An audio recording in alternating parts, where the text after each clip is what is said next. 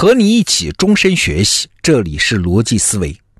昨天我们谈到了一个话题，就是面对同样一个事实，如果我们换一个思维模型来观察它，那得出来的结论会完全不一样。哎，最近我又读了一本书，向兰心的《义和团战争的起源》。哎，读完这本书之后，我对这个道理的感触就更深了。关于一百多年前的义和团运动啊，站在中国人的角度，其实有很多不同看法的。有人说这是反侵略的正义战争，也有人说这是恶性的排外事件。有人从中看到了大义凛然，有人从中看到了装神弄鬼。但是不管有多少争论，有一点是中国人的共识，就是外国人欺负中国人太狠了嘛，时间太长了嘛，从一八四零年一直欺负到一九零零年啊。那义和团运动呢，是当时中国人多年积累的排外情绪的总爆发。那至于这个反应的方式是不是得当，是不是过激和愚昧，那就见仁见智啊。但是总而言之，外国人欺负我们，我们反抗，这个故事模型是定下来的。那请问真的是这样吗？你想啊，义和团针对的那可不是什么一般意义上的外国侵略者，民间发起的反抗嘛。他针对的是他看得见的外国人，什么人呢？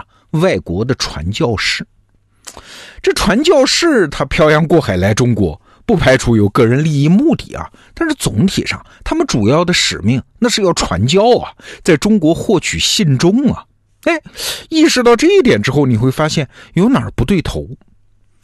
站在传教士这一头说，既然来传教，那肯定得积德行善，做好事儿，这样才能推广你们主张的教义啊。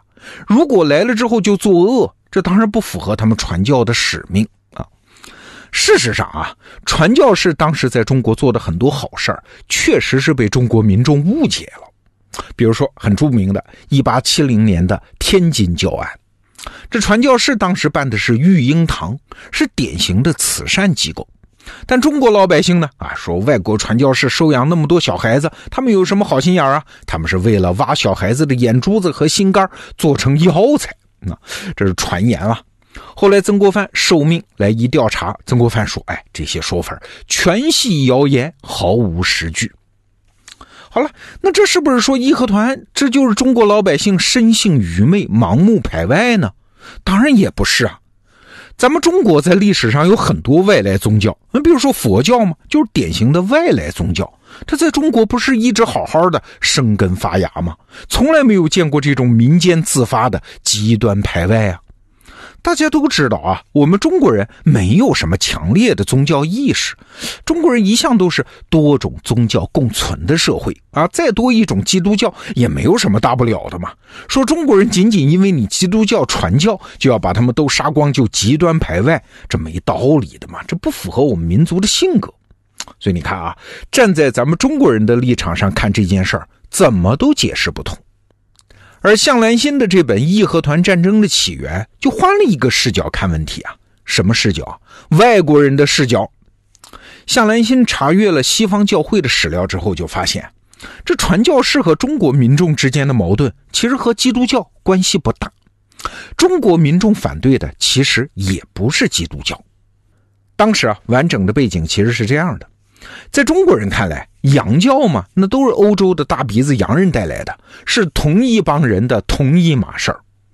但站在欧洲人的角度，这是同一码事儿吗？当然不是。基督教我们都知道啊，是分成三大教：天主教、新教和东正教。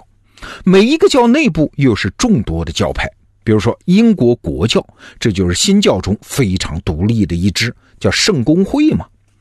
他们这些教派是分别的、各自的向中国派出传教士的，他们的内部竞争其实是远远大于和中国人的矛盾的。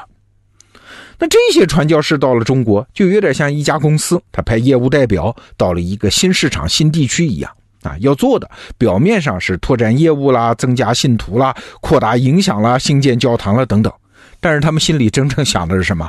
你想都想得到啊，是不同教派之间的竞争啊。这个东西反而是他们真正关切的。那传教士为了赢得竞争，争取更多的人入教，那他会想出各种办法的。积德行善当然是光明正大的一种，但是也是见效最慢的一种哦。你懂的。竞争一激烈，很多下三滥但是见效快的手段就上来了。其中很不光彩的一种，就是帮助自己的中国信徒打赢官司。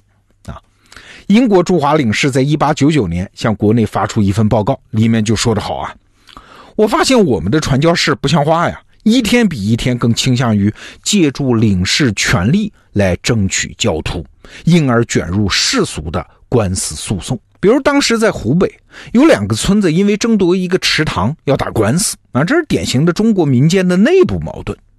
那打输官司的那个村呢就不甘心啊，决定全体加入天主教会。这当然是有条件的，什么呀？就是天主教会在当地的神父得出面嘛，要求地方官重新审理这个案子，得翻案呢。那打赢官司的那个村一看，什么还有这种神操作啊？那好，我们也加入教会，我们加入你反面的有竞争关系的那个教会，哎，就加入了英国国教。那你想，英国国教的当地神父也只好去给地方官施压。你看，就这样打官司成了各教派传教士吸引信徒，也就是营销的好办法，竞争的好办法。但是这样一来呢，就势必造成咱们中国的民间和民间、民间和官方之间矛盾的激化。他这一想，原来好好的呀，啊，之所以现在有这么多矛盾，我们能遭受这样的不公平待遇，就是因为你们传教士的介入啊，所以才会对传教士有那么大的怒火。所以你看，在这个恩怨的逻辑里面，其实没有什么反侵略，也没有什么反宗教，就是因为欧洲传教士那种不择手段的竞争带来的矛盾总爆发啊。这么来理解义和团反对西方传教士的动机，是不是就清晰了很多啊？比原来什么盲目排外那套解释，是不是就高级了很多啊？对，从外部视角来理解义和团运动啊，其实还可以顺带解释另外一个历史谜案。就是为什么义和团运动后来会引发八国联军战争呢？是因为慈禧老太后情绪不稳定吗？啊，她岁数大了，糊涂了，疯了一样的向所有邦交国宣战吗？这当然也不符合常理。慈禧再坏，她也是一个老辣的政治家啊。那从今天的外部视角来看，其实也是因为话语系统的误会。你想，义和团运动爆发的时候，什么时候啊？那是十九世纪末，二十世纪初。那在欧洲是什么样的时代？是几个欧洲列强大国结盟、反结盟、互相试探、重新组合的国际关系复杂期。这个复杂期发展到最后，可不就是第一次世界大战吗？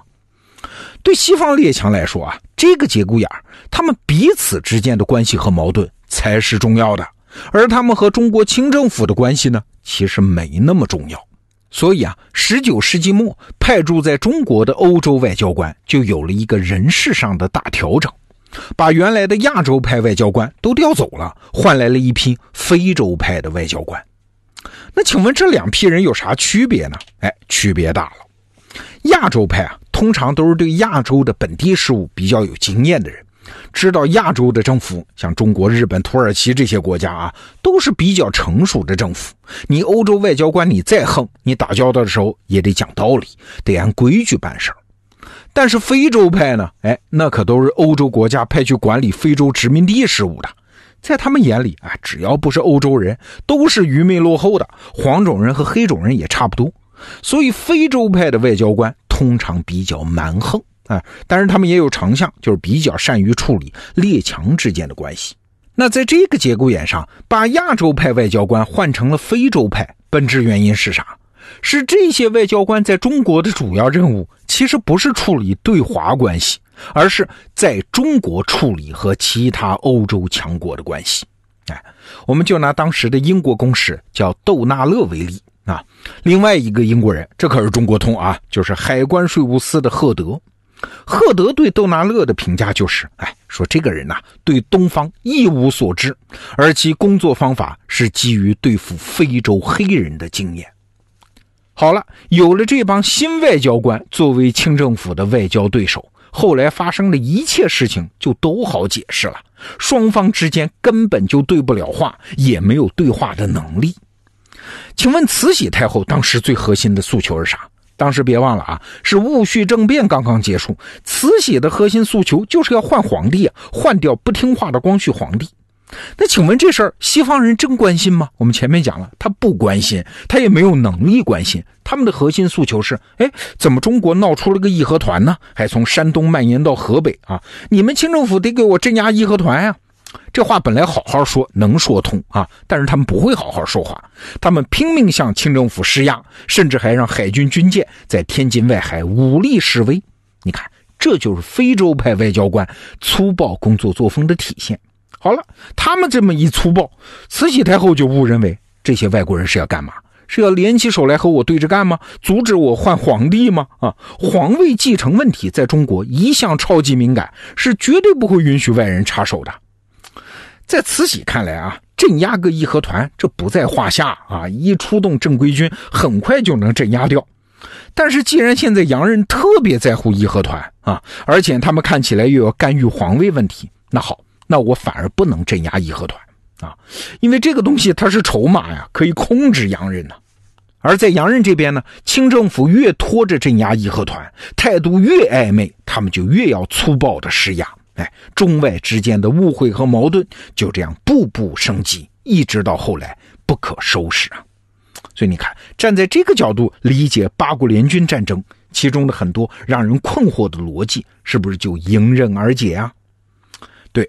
这本书给我的启发就是啊，如果你看到了一个事实，但是情理上解释不通，或者你必须把其中的一个人或者某一方面解释成蠢货或者是疯子才能解释得通，哎，那么很大概率是啊，你还没有找到看待这个事实的最好角度啊。好，这个话题我们就聊到这儿，明天是周末，咱们罗胖精选再见。